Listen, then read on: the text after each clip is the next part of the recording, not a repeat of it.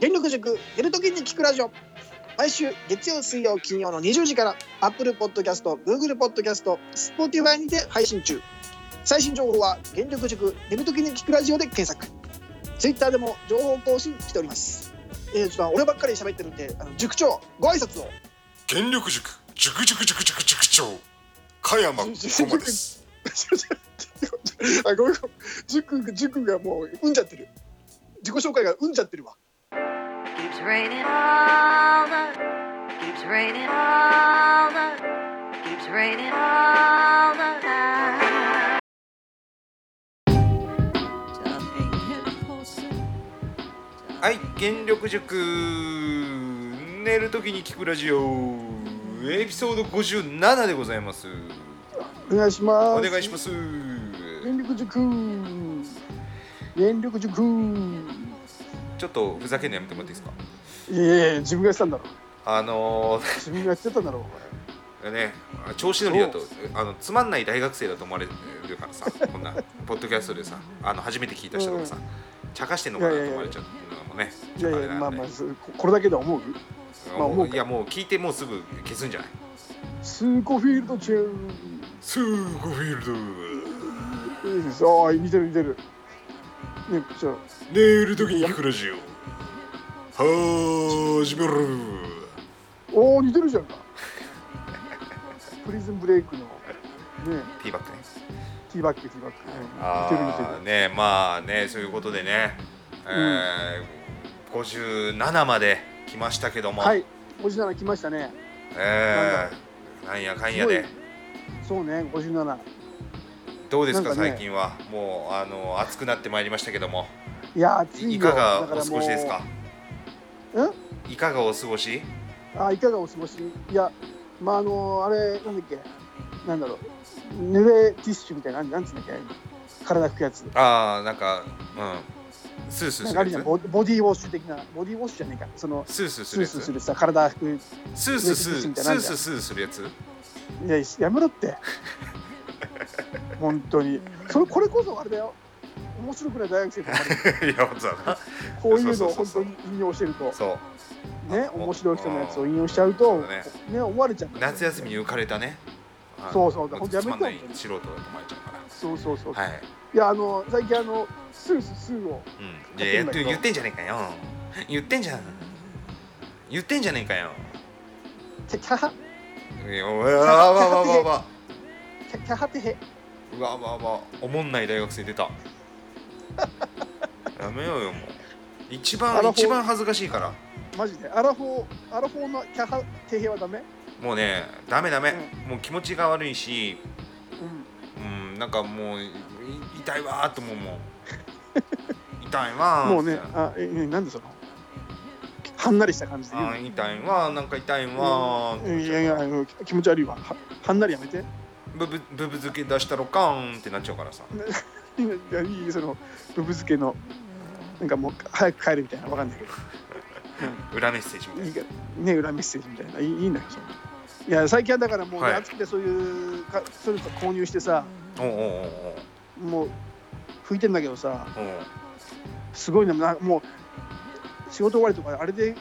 体を拭く時がもうなんつうの私服であーさっぱりすんだ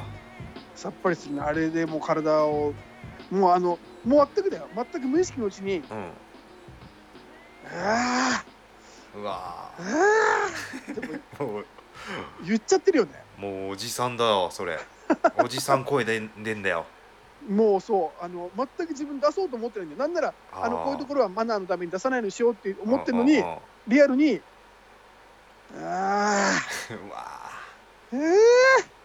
ーうわもうおじさんだあーすごいもう断末言っ魔じゃんちゃってるからねあーそう、うもうそれ出ちゃうのかまあ出ちゃうねやっぱりいやーもうそれはそういうのね、うんちょっと気をつけていかないとねそうそうそうそうもそううもろおじん臭くなっていくからね、そうだよだからねうん、気をつけてはいるんだけどもうねそれはもう生態がさ理性を超えちゃうからさあーやっぱりね出ちゃう言っちゃうよねもうそのねまあまあでもしょうがないのかなでもなんかあーもう叶わないものもあるのかな、やっぱりその時ぐらい言わせてよって話なんだけどね まあまあ頑張ってるからね頑張ってるもんだって一な日仕事してじゃあお疲れ様ってねならなきゃいけないんだろうなそやっばぱりそばで見てる女性かうんやっぱりそこをねなんかおじおじんくさいからやめろよとは俺も言えないわなんかもうもはやうんうんもは頑張やってるもん出口あれどうなの近くすごい近くで実は見てたなん か同僚の女性みたいないやだからうんやめてその、うんでもでその反面俺おじん臭さ全くないかもしれないそうないいうとなこいろではな確かに加山塾長はやっぱりねあの多分あんまり若いと思うよ多分感ね覚というか、 多分ね多分ね俺あのやばいかなと思うのがね、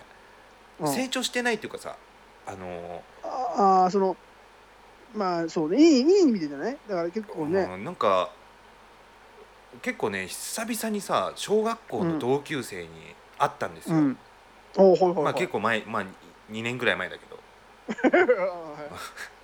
でたまたま会っねて、うん結構前だったな。うんそうそうそうそうあのー会ったんですよ、まあ、ど同窓会じゃんプチ同窓会じゃないけど、まあプチ同窓会はいはいはい。うん、ちょっと会って話したら、もう全然俺小学校の時と感覚変わってないみたいなさ、あ言うそういうふうに言われ言われたの。言われてあで結構ねなんか中学校の時の同級生また別で会ったとしてもそれうん同じこと言われるの、あ。もう当時のまんまだなって。そうもうまた言ってることもなんか変わんないしみたいなさえだけどー、さすごいね俺。ちょっとねあの、う大人のなんかその魅力じゃないけどあの、うん舘ひろしさんとかめちゃくちゃかっこいいじゃ んまあその大人の魅力代表な人を持ってきたからね今ね。もう70歳だよだって、あもう70だ。いや70俺びっくりしたのこの間テレビ出ててさ、うんじゃあスタイルもスラッとしててさそうね。でも70歳の感じしないのよもう全くいしな70か70は若いな。や若いよあれであで結構意識も結構はっきりしてんじゃいんやいやいやまあ意識もそれはまあまあ70だからねまだねそうそうそう。いやその辺の,、まあましてやその辺の70歳とかい結構や結構ボケてるぜだから比べんなって比べんなよもう一線でやっぱりあんだけ見られる仕事とかさね秋作業やってる一線の人とさうん、うんその辺のさもう半半分もうなんだもう物心ついてないみたいな いや物心ついてないっていうのはおかしいもうそれ一回減ってきてるかま ら物心は一回もう幼少の頃に減ってきてまるのたよ物心どっかに置いてきたみたいな 人がいやいる比べけどねちゃダメだっていやわかるけどなんとなく童心に戻っちゃってるねあそうのそう感じそうそうの人もいるけどいやたださ、あなんかあの大人の魅力がさ、あうんいやもう大人っていうかもうおじいちゃんなんだけど舘ひろしまさあんにねそう関ねしおじいてはちゃんさ、はねな70はねでもさなんかあるじゃんその40ぐらいからすごい醸し出てくる人っているじゃんなんかなんだろうお大人の色気というかねあれがねすごいかっこいいなーっていうなんか最近思うのよなんか俺うんこのまんまじゃちょっとダメだなと思ってさまあ出していきたいなとで思っもて大で人のもアイ魅ドルって力さなんかさやろうと思ってやるのも違うんだよな ああ やろうと思ってあれもや学校あるろようそとれ思って大人の色気を 大人の色気をもう全面に前のめりでっていうのもちょっと違うんだよその時点でいやまあもまあまうダメなのよまあまあまあそうだねそうそうそうそうだからどっちかっていうともう生まれ持ったもんなのかもしれないしねその環境とかだからあー今の環境が加山はそういう要はそういう環境じゃないんだよな大人の色気を出せるようなまあまあそのような環境じゃないんだろうね 環責境任も責任もあんまないんだろうねそうそうそうそうあと適任でもないしそういう人でもないんじゃない今まあまあそうなのかもやねっぱりそうそうそうそうでもなんかこう苦み走った顔でさやっぱりタバコをふかしたいわけよ、俺も苦み走った顔してタバコをふかしてる人はそれそれもある意味でもね中学生みたいな 中学生の時と変わってないけどねえでもさあの言ったらさタバコ吸ったやつみたいな「危ないデカ」の時とかさ柴田恭平さんとさ共演してた時ってあれ大体40歳ぐらいだよね多分あのた立危ちないさのんが1980年代と考えたら今から約35年ぐらい前あとじゃあかちょうど30年ちょうそうねど40我歳々の年30だ代よ後半から40歳ぐらいいでや俺らあぐらいでいやそうだよねだからあの時めちゃくちゃ大人に見えてたよねめちゃくちゃ大人だよあんなのそれもうお我々もう同い年だよ下手したらあの時のそうだね舘ひろしさんと柴田恭平さんのめあのめちゃめちゃ大人でさああいうダンディーなさ2人がさ、うん 最後エンディングでさ、うんあのほら走り走りながらさわちゃわちゃねあ円を描いてねラブーなん てやるじゃんかやるんだよやるのよえ浅野敦子浅野敦子に追いかけられたりねなんかなんかそのねしそなれがらねでそのなんかその走ってる感じが普段かっこいい二人が、うんちょっとああいうなんていうのコミカルなあのーコミカルな感じで走ってるエンディングが良かったじゃ ん。よかったよかっ I love you た 渋いんだよ渋いんだよ ね新種類ででももうあれは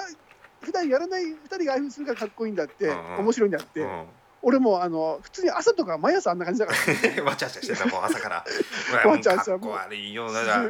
そのギャップがかっこいいのにさ普段あれでしょあの浅野敦子にから追いかけられてるような感じでしょ そうあんなのもんだよだからうわだからもうねかっこ悪いわないんだよずっと性と銅のねうんもう性がないからあ常にまあそっかそっか銅だからだからかっこよくないんだよだから憧れるんだよやっぱりああいういやだからさもう当時俺すげえ大人に見えてて子供だからさ、あ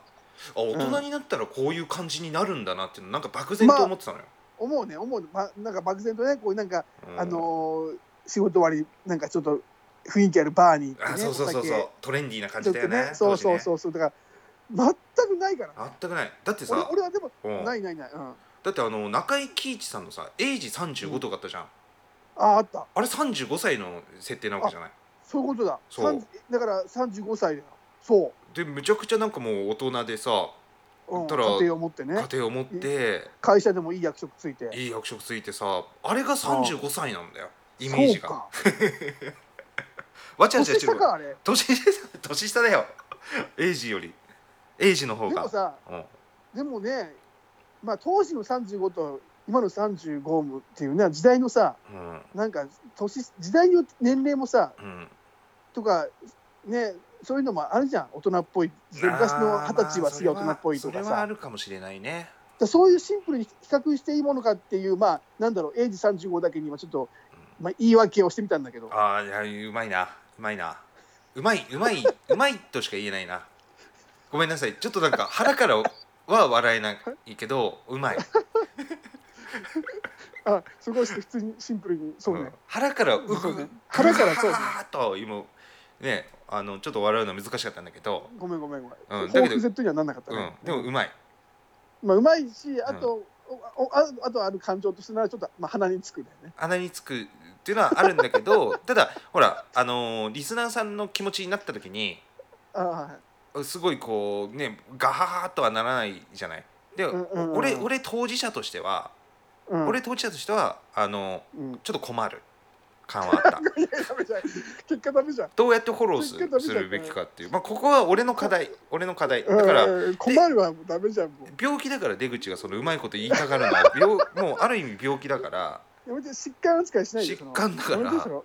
やめて、まあ、こそれんなこはとないんだって。いやでも上手にやっぱ付き合っていきたいから俺はそのあ疾あ患とねご。めんごめんうん、申し訳そないそこはちょっと次考本えます。なんかそこでごめん。ああふざけんなってまあいうのも宿題、宿題としてね。宿そう題そとうしそうて。そうそうそうね。ごめんごめんごめん。いうのもあります。いやいやまもあう言わないねだからちょっとだろそんなことだって4040のかっこいいさ言わない。たら上司がさまあ言うか下手したら今は。いや、その、だから、舘ひろしとか中井貴一とかの感じでは、あんまなさそうだよね。なさそうだねあの感じはね。うん。いやだからなんじゃかあそっかえかっこ年いい下からエイジ35かっこいいなって思うさなんかそのいる、うん大人なん大人なか俳優さんとかでもさなんかこうかっこいいいうなと思う人なんかこういうダンダンディダンディじゃないけどなんか大人のそのなんか男のなんかそのかっこよさを持ってるみたいなさ。俺ねその単純に容姿としてうん容姿としてなんか雰囲気でかっこいいなとずっと思ってたのはうんあんまりすげえ、まあ、変な話そだからといってすげえファンってわけじゃないんだけど、うんうん。かっこいいなと思うのはあの世良正則ああ、うんはいはいはいはいいや大人男の感じするなそうだよかっこいいよね、かっこいいね男らいいで男らしさがある、うん、男って感じだよ、ね、男って感じだねだ世良正則は昔からちょいちょい若い時からまあすげえファンとか曲とか買ってたわけじゃないけど、うんうんなんかかっこいい人だなっていう印象、いやーわかるわかるなんか、ううん、ん強そうだしなんかそうそ男うねとしてうんオスとしてなんか強そうな感じするわああ、オスとしてね。そうそうそう。 あー セラええうんうんいやちょっとね、だいあぶのか映い画映画から来た感じかもしれないけど、もう鋭角斜め上だし斜め上だし、うん今の出口とだいぶねこう乖離してる分 乖離し いてやいやこれしてだかるかららこさそよ。あそこそこそだこからこそやっぱりそのそうそうそうそうそうだからあのだから俺にないからうんうんうなんいからそういうふうに思うっていうかね、うんうんうんそうそうそうそうだからね「あん たにあげでた渋いよ声も声も渋いよ、ねでその当時だって世良正則も30代とかだよねその曲」もそうだねだってデビューだったらもうツツイストとかだったら20代でしょ20代だようんそうそうそうなんかさどあんねたい やいやかっこいいんだけどねあそげの入りがいやいやあのいやうまいんただようまいんだけどさ、うんでもなんかドラマとか出てたよね世良正則ドラマ出てる役者業だから俺も最初ねそのあのいやいやいや俺「太陽に吠えろ」っていう刑事ドラマにおお世良正則は刑事役で出てたんだよあそうなんだそうそうそう俺は当時その当時リアルタイム見てないけどもな後のなんか DVD とかビデオで VHS でそれを見てかっこいいと思っえたー、あそう最初はえなになんかジーパンとかあだ名あるじゃんあれなんだったのあだ名はねあのボギあボギーかへえーボギーあのねなんかハンフリー・ボガードっていう役者がいてアメリカかなんかなんかアメリカかな、まあ、その役者のになんか憧れてるって設定で、へえハンフリー・ボガードのボガのボギーが相性だったらしくてへえボギーって言っちゃったねそうそうそうそうそうえ殉職したのほんで殉職したあああのあれだわあのし確かねあの吉本本社の裏の花花園神社でねえ多分殉職した確かああそこであそこでええ確かうんそうそうそうじゃあ結構記念の場所だなあそこなんかそう考えるとねあーそうそうそこで刺されてあ刺されたんだそうボギー刑事殉職うんあれそうそうそあうれさ殉職するまで短い人とかいるよねなんか結構長く生き残ってる人とかもいないあの長い人はだってもう十何年ずずっとね第1話から十何年出てきた例えば山さんとかはあーねあの第1話から言って690何話であの殉職するんだよねあーじゃあ結構長いんだめちゃめちゃ長いだ123年ずっと太陽にほる出っ放しあすごいねうん一短番い、短いのうん、一番短いのであれだよあの一番初代新人刑事のマカロニ刑事っつってあのあー萩原健萩原健一、はいはいはいはいはい証券はあうのん1年間だから50 52話分で住職あー早いな短命だな、まあ、1, 1年間1年間一年か最初のマカロニ刑事の次がジーパン刑事登場なんうだんようんうんうんだからマカロニジーパンは約1年で殉職してるああなんだそうなんだ、そうそうそう短そいんのだ次の刑事からうん、ちょちょっとあの1年じゃやっぱりあの1年目のジンクスじゃないけど1年じゃちょっとあのちょっと変えていこうってことで少しもうちょい伸びたえー、ボギーはそうそうそうボギーはどうだっボギーはでもねなんだかんだ言って1年ぐらいだったかもしれたないのああ1年ちょいとかでもさあれ不思議だけどさ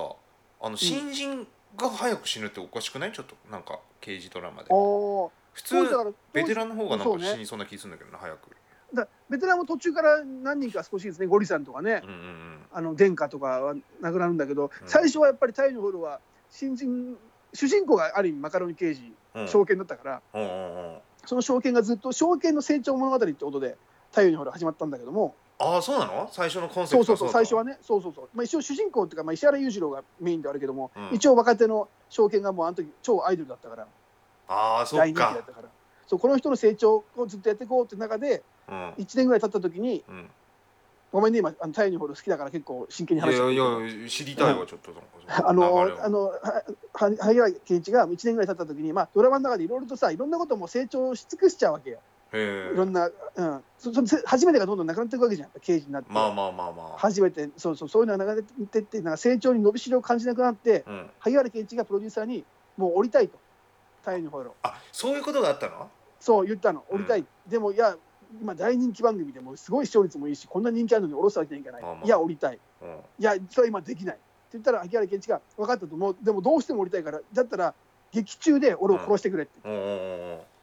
で、最初、プロデューサーは、いや、何バカなこと言ってんだと思ったんだけど、うんうんちょっとよく考えると、ん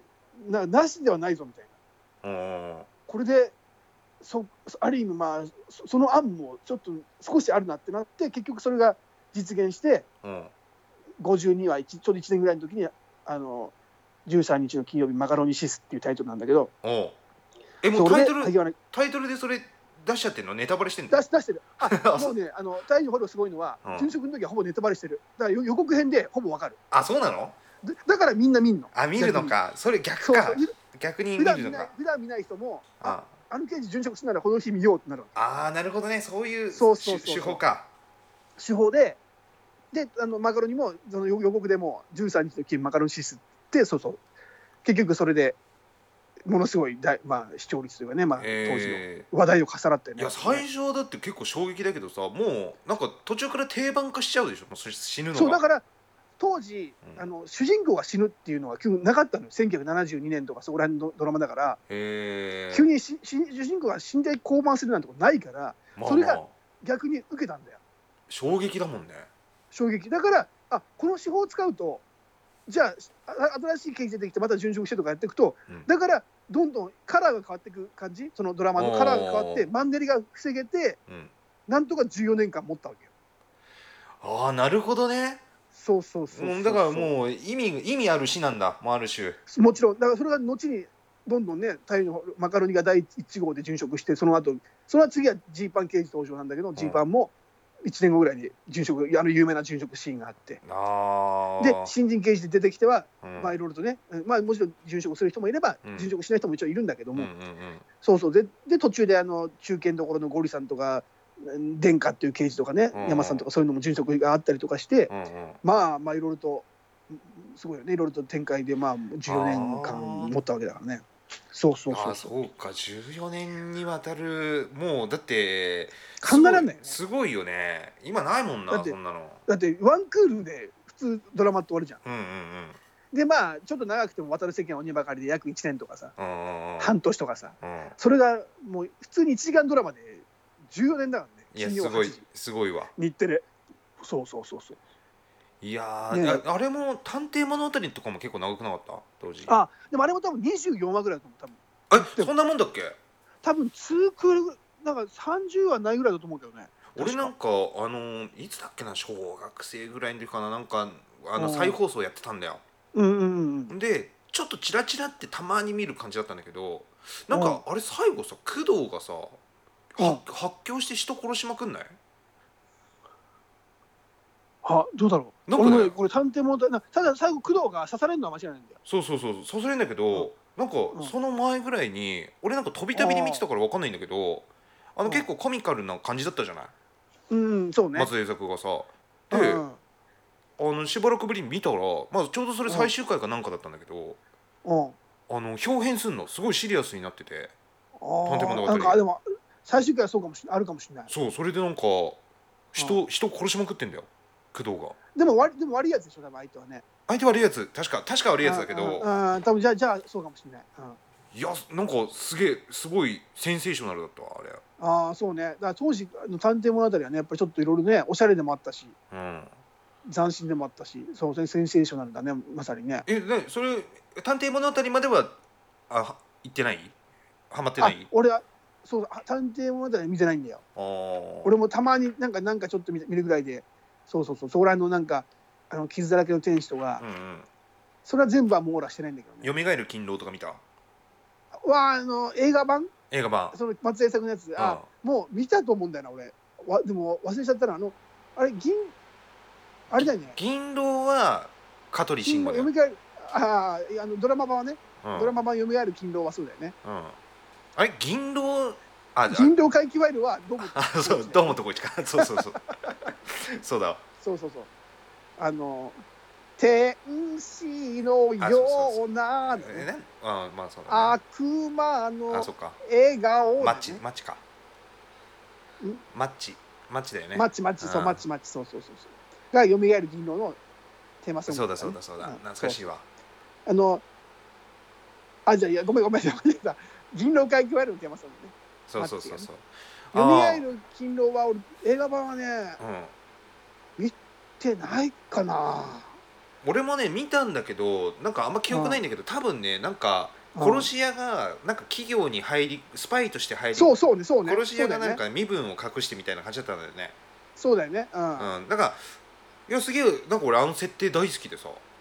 うん。ででもね俺よみがえる勤労ドラドラマ編の香取慎吾見てから俺見てるからあのあ、そうかもしれない。俺もカーブル信号バージョンを見たかもしれない。うん見てから松田優作のその方にたどり着いて見てるから、そうね。うんででもね俺香取慎吾の方も結構好きだったけどね当時あよみがえるか勤ねか労っこよかったよね。かっこよかったかっこよかったなんかね、すぐ体絞ってなんかやってたイメージそあうるそうそうそうそうそううんなんかああいう系のなんかドラマあの僕らの「未満シティ」とかさあの時代結構さ、面白かったのよな、ドラマがそうねうん土曜日ね土曜日の時間ねそうそうそ「う聖者の行進」とかね「あ若れ者はのすべて」 TBS とだか、ね TBS の TBS とか野島野島真司だねあうーとかね面好き白かっだったねたけどでもやっぱり長く続いてるドラマって前代未聞かもしれないその「太陽にほえろ」って、んだから今だとだからそのすごいこの時代すごいなと思うのは例えば相棒とかさああ相棒ああそうかそうかそうかねあと相棒科捜研の女とかさあだからあれはでもほら休んでやって休んでやってる感じじゃんあそうだねそうそうだから当時はぶっ通したからね14年間ねいやすごいなそうそうそうそうそうなんとかシーズンとかないからね第1シーズあンー第2シーズンとかそうだそうだね別にねうんそうそうそうでも全然まあま俺多分かすってないけどねその俺がリアルタイムでその子供の時とか見てないと思うわあリアルタイムああかつてないうん俺もかつてないもんあ急になんか急に一回ちょっとビデオ屋当時ビデオ屋でなんか太陽にほらあったから一回見てみようと思ってーうんなんか殉職編を見たのかなそれ見てちょっとハマったんだよねあそうなんだそうそうそうそうそうあーなるほそどうねそうそうそうねちょっとね まあそういうわけで、うんあのコメントが来ております。急にはいはい、あお願いしまのすネルラジに。はいえっ、と今ねこれねエピソード57なんですけども、はいえっ、とまあコメントいよいよあえーさよこさんからのコメントでございます。コメントはツイッターに来るんですかツイッターの方でハッシュタグネルラジでうんうんあのつぶやいていただければこちらの方で、あ拾う形というかええあのちょっと取り上げさせていただいております。かしこまりましたえー、さやこさん、えーいよいよエピソード40まで来ましたねおめでとうございますありがとうございますネタ切れしないお二人のトークは笑いあり怖い話ありで毎日楽しく聞いています嬉しい話してほしいテーマは怖い夢不思議な夢ですよろしくお願いいたしますということで怖い夢怖い夢不思議な夢不思議な夢これさまずさ、怖い夢不思議な夢っていうかさ、うんあの夢の不思議なんだけどさ一つさ、うんあの正夢ってすごい不思議じゃないいやいやそう不思議だよあれさ、俺なんか正夢のそのメカニズムはよくわかんないんだけどさいやわかんないよあんななんの科学者科学者も分かってないよ科学者も多分分かってないでえなんか一説によると、普通にこう生き生きててさ、うんであれこの景色なんか見たことあるみたいなのがなんか正夢ってその時に作り上げられるみたいなこと言うんだけどあ夢で見たのかなとかそういうことおとう昔だけどほ俺ね一つ証拠があってさう一回夢をこう見てうんそれでなんかあれこれ見たことあるなっていうのはまあこれはあるとある話なんだけど普通はねうんうんで俺ね家族とかに一回言ってた時あんの、これこれこうでこういう夢見たんだよみたいなあなるほどなるほどねそう、うんこういう夢見てこういう場所に行ってる夢見たんだよねみたいな話をして、うんうんうんでそっから何年後か分かんないけど家族で一回旅行した時に、うんあれ俺これ見たことあるって言った時にうん家族がお母さんがさ「あれあんたこれ言ってたよね」みたいなほ言ったのだからそれうもうは答え合わせできたんだ答え合わせできたのっていうことはすげえうんこれはもう俺の幻覚とか幻想とかじゃなくてうん確実に俺見てる夢が実現された証拠なんだよねこれ。確かにねうんそのなんだろうそのちなみにどういう情景だったの情景というか情景がねなんかよく覚えてないんだけどなんかその海辺の方を走っててうんうんうんでなんかリゾートホテルみたいなとこに泊まるみたいな夢だったんだよな。ほうほうほうほうほうで結構景色が良くてみたいなうんえその景色とかものが一致する感じなの一致してんだよそれはすごいねそういやなんかさほらなんかリゾート地とかにねなんか海のとこに旅行したいねって話を昔からしててさうんうんそれを思ってて思ってて思ってて夢の中でなんかそういう夢を見ちゃってうんで何年後かにね本当にそのまあリゾート地に旅行に行ってなんかあなんか似たような感覚になるというか当時夢で見たような似たような感覚っていう人もいると思うのよあーでもねなんかそう印象的そういなうなのんとも違うかオブジェみたいなのがあってうんで全くそのよく覚えてないんだけどさうん全くそれが一致してんだよなそれはすごいねそうそのその具体的なものが一致してるのはすごいわ具体的なものが一致してるからあれと思ってあいうのがあったんあだなだよなからある意味余地だもんねそれね予知夢だねああだから俺もだからそのあれこの情景なんだなんか前あるぞっていうのは結構あんのおうおうちょいちょいおうおうおうおうあれこの感覚でもそれが夢で見たものなのかうんただ過去に体験したからまた同じ体験してっていう感じでもないのよなんかあー、うん、なんか初めて行ったところでもこの感覚なんだなんか前なんか前もあったっぽいぞっていうのあーはまあ、うん別に口に出さないまでもうん思ったりすることは本当に年に 1, 回とまあ、かそそれなんかまあ生命というかさあるよね忘れない夢で見たって記憶もないんだけどねなんだこれなんか知ってるぞっていうのはねうんうん不思議だまあ世の中の人結構そういうのもあるとは思うんだけどうんうんうんうんでも確かに具体的なものとかなんか具体的うなわ場所とかで俺なんかそれ見てるのがうん何個かあるんだよねでえーそれをすげえたまたまその知り合いとかに話とかしててうんなんか前言ってたよねっていうのがなんか他にもあった気がするいやすごいねそれはうんだかならなんんかかねうん不な思んか議夢みなたい感にじメモっといた方がいいねそう俺ね一時期ねあの夢見て、あのボイスレコーダーに朝撮ってた時あったの よすごいなんかなんか治療中の人みたいな、うん、これあでもさこれちょっといろいろ話題あるんでちょっと次回、えっ、とああエピソード38でちょっと深く掘り下げませんこの夢の話あ3時58で58であごじゃあ今俺さ エピソード38でこれ下げませんえてかエピソード38で聞いた時に、うんあれエピソード38はなんか前にもあったぞっていうのが今ちょっとなったのよ俺これはなえ、ま、前にもあった感覚だぞエピソード38のはうん、うん、と思ったよはから58だよ図らずともなんか正夢みたいになっちゃったけどね今 ねねいや忘れ忘れてもちょっとあれなんだけまどあまあねあじゃあちょっとがっつりあれだったらちょっとね次回をちょっとがっちり掘り下げましょうこれはわかりましたはいじゃあ今回、えーエピソード57 7、はいね、なんか太陽にほえるの回でしたけど、はいね、太陽にほえるスパイありがとうございました、ありがとうございます悲しくてやりきれない続くのか夜明けって何もない墓場から這い上がる上手なおかずだけ耳元に